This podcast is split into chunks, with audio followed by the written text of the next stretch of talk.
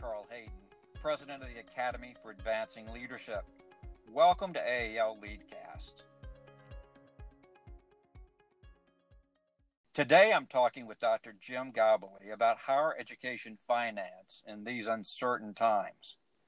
Dr. Gabali is a senior consultant for AAL and president of the Gabali Group, which provides strategic and operational counsel to college and university leaders.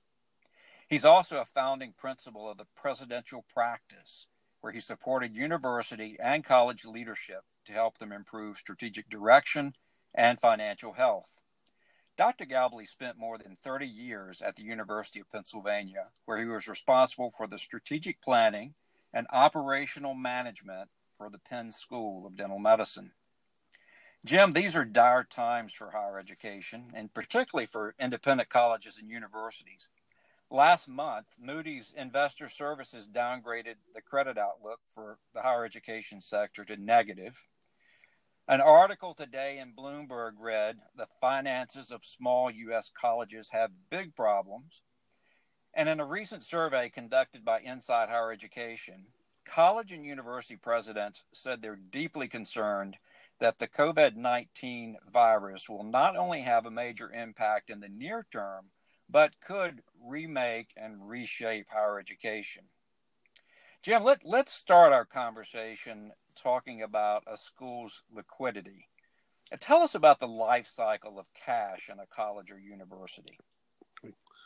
Uh, Carl, thank you for this opportunity to talk about uh, these particular issues with you uh, and your audience. Uh,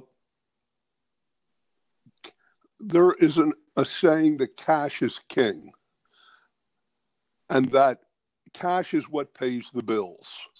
Now, at colleges and universities, especially the smaller private colleges, cash comes in twice a year. It comes in in the fall when the fall tuition bills are paid. It comes in in the spring when the spring tuition bills are paid. Uh, the tuition bills probably make up about 85% of, of the cash that a, a college or university receives for the year. Now, when the bills come in, cash is used to pay the bills. When cash runs out, which it does on an infrequent basis, but an increasingly frequent basis for schools, schools have to access, if they have it, a line of credit to continue to pay their bills for the fiscal year. Uh, in those cases where they don't have enough cash and line of credit to pay the bills, they will often look at their their the liquidity of their endowment funds. Now, keeping that in mind, that you have three sources to pay your bills. Uh, what we're facing now with with the the virus is the fact that schools have, for the most part, agreed to refund their students uh, room and board charges for part of the second semester. Uh, these refunds end up being being a drain on cash. Uh, in addition, uh, many schools don't have summer programs, summer programs is a small but increasing contribution to the cash of the college. Also, part of it is used in one fiscal year and the other part is attributed to the next fiscal year. Uh, college presidents and, and their senior staff are now facing an issue where they are increasingly drawing down on their lines of credit. Now, the line of credit is like a line of credit on your credit card. Once you spend it, you don't have it anymore unless you re, you replenish it. Many schools will go into the line of credit in June, uh, July, and August, and then when that first influx of cash comes in from the fall semester tuition, they will replenish that that line of credit. What we're looking at now is a situation where schools don't know what their enrollment prospects are going to be for the fall in addition, they are looked spending their liquid assets at a point where their month monthly payroll and their monthly operating expenses uh, could drain their funds before the opening of the next, if not uh, before the end of the current fiscal year. Now, what's different about this than in other years is, uh, in talking with the presidents that I've worked with over the years, they've been interested in two things. Number one, how did I, how did my budget do for the fiscal year? Did I balance? And the second question they're interested in is, what does my fall term enrollment look like? Well, now we know that uh, fall term enrollments are going to be questionable because of the new rise of, of distance learning as, as a way that schools are now following, finishing up uh, the current uh, spring semester. So we're, we're, we're looking at a case of a whole lot of uncertainties there as far as the financial status of these schools are or will be uh, as we move into the spring and to the early summer. And I think this is what gave Moody's pause to, to reduce the uh, ratings of, of higher education. Uh, you, you, mentioned an article that you saw in Forbes. There was an article today in, in the Chronicle of Higher Ed uh, where Richard Ekman, the president of CIC, which represents uh, about 550 or 600 of the small liberal arts colleges, was much more guarded as far as his prospects were concerned on the stability of that sector. Well, so how do how do colleges and universities plan for this future? Well, m- most colleges have planned for a, a future that begins on July 1, if that's the beginning of their fiscal year. Uh, and they did this prior to the virus happening. Uh, they're now faced with the issue of bringing a budget for the fiscal, a plan, a budget plan for fiscal 21 uh, to their board of trustees in, in the spring.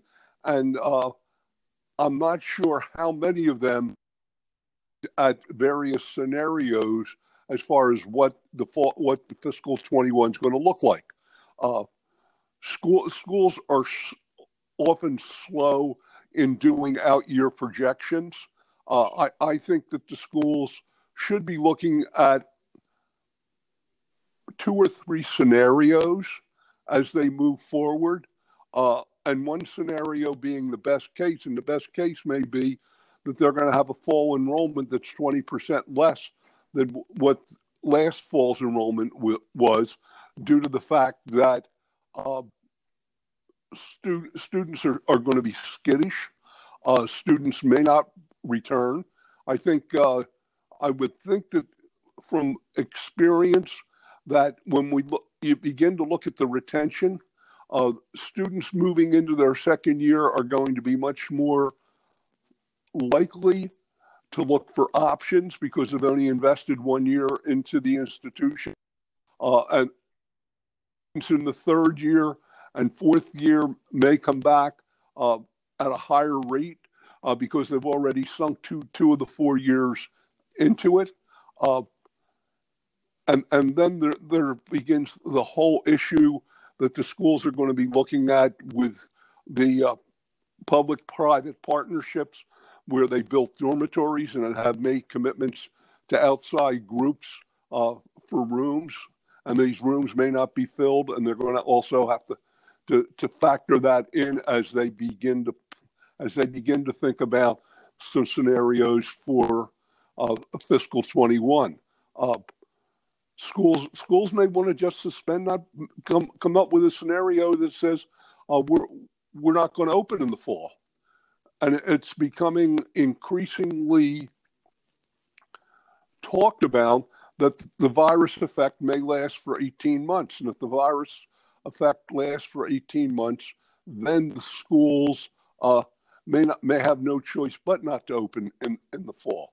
Uh, so uh, th- this is tough. Th- this is really tough. On top of that, schools that were in a precarious position prior to this the virus situation, uh, should be thinking about some alternative futures. and, and begin to think are there other schools that they could begin to merge with or, or acquire uh, in order to stabilize uh, their financial bottom line or financial position as they move into 21. But I think the next couple months are going to be very telling. I think people are beginning to realize this. I think the whole issue of cash becomes very important. Uh, uh, parenthetically, uh, the, the, the third leg of the stool of cash being investable assets that they liquidate. Uh, with the stock market going down, they're going to be liquidating, if they can, uh, endowment funds, maybe 20% less than they were two months ago. So, in, in a lot of ways, it's, it's a, a very challenging times. Jim, you, you mentioned um, mergers. Uh, I have read that there are a number of institutions that have cash that uh, enough cash, enough liquidity for only a matter of weeks or in some cases days. So institutions uh, by the by the end of uh, of this of this quarter uh, could very well be closing. Um, what do you what do you say to um, a president or to a board in a situation that is um, uh, this severe that they may even have to close their their their university or their college? I I I think that the first thing you, begin to tell your boards is what is the real situation. Uh, institutions that I've worked with over the years, we look at three types of reports with, with their boards on a monthly or a quarterly basis. And, and one of those reports is a cash report. I'm not sure how many boards really understand the true cash position of their institution. So the first thing you need to do is to begin to put all your cards on the table. Uh, the, the second thing you, you need is that your president has to act in to, to stabilize the situation as best they can so that uh, pe- people don't, don't begin to jump ship uh, because of the challenges they're now the, the institution is now facing. At the same time, the president has to share uh, not only with the board but with the faculty and the faculty leadership what the true situation is.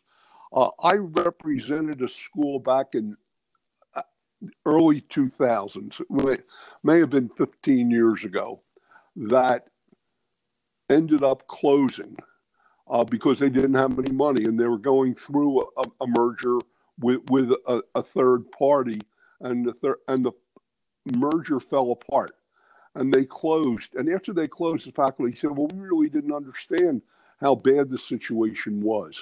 So I think it's important that we sh- they share with the faculty uh, and the faculty leadership what what's going on. I, I think a related question has to do with the alumni because the alumni are proud of their school.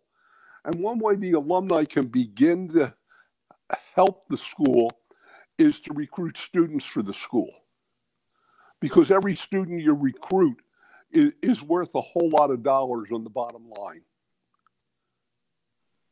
Hmm, I see. Well, thank you, Jim. Jim, you have been a uh, a consultant and a coach to university and college leaders for years. And I'd like to ask for for those administrators that are uh, looking to to external assistance that that, that need uh, help externally, what sort of advice do you have for them as they um, seek this external support or this external consultation or coaching?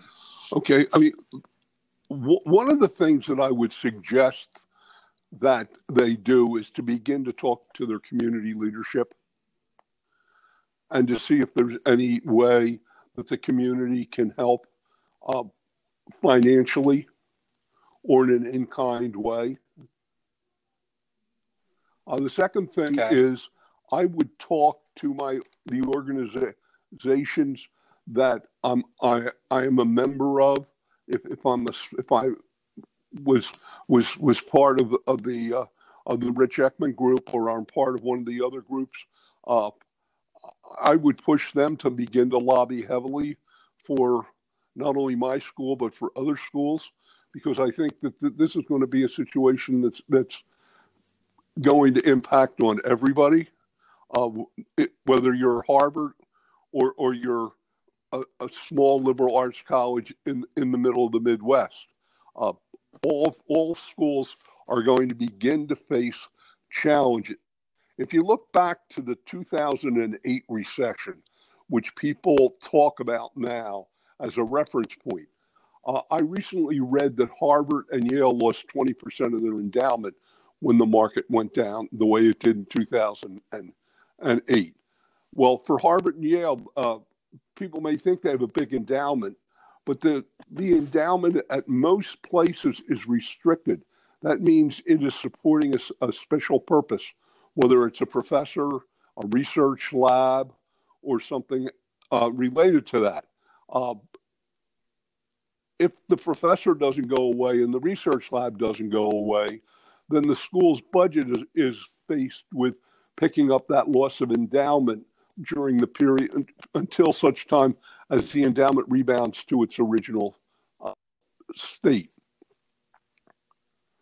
So uh, I, I, think the avenue at this point uh, is A, the community, and B, uh, the, the organizations that, that represent the colleges uh, that can lobby on their behalf.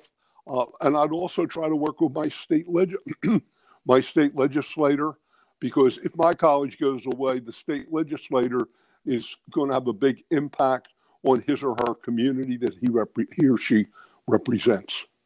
So I think that there's that that would be what I would suggest. Uh, I don't think foundations have enough money at this point to do any to to make a significant uh, impact, and I'm sure they're they're being bombarded with questions and, and inquiries concerning uh, funding from them for this. Uh, and uh, I guess the, the last thing I would suggest is that the president and the president's cabinet work very closely together and in a very confidential way uh, so that they don't create a, a scare on, on their campus or have rumors that impact on their students' re-enrollment. Uh, another group that's going to be impacted, and, and this goes across the board, has to do with international students and what the impact of the virus is going to be on international students' ability uh, to come into the states come the fall. I see. Well, Jim, th- these are uh, challenging times, and I want to thank you for spending time with me on Leadcast today. Uh, and I also, also want to thank our listeners for joining us. And I'll invite them to come back to AAL Leadcast for additional interviews and insights about today's leadership challenges. To learn more about AAL and our services, please visit aalgroup.org. Jim, again, thank you for your time. Thank you for your advice. Have a good day, Carl. Thank you.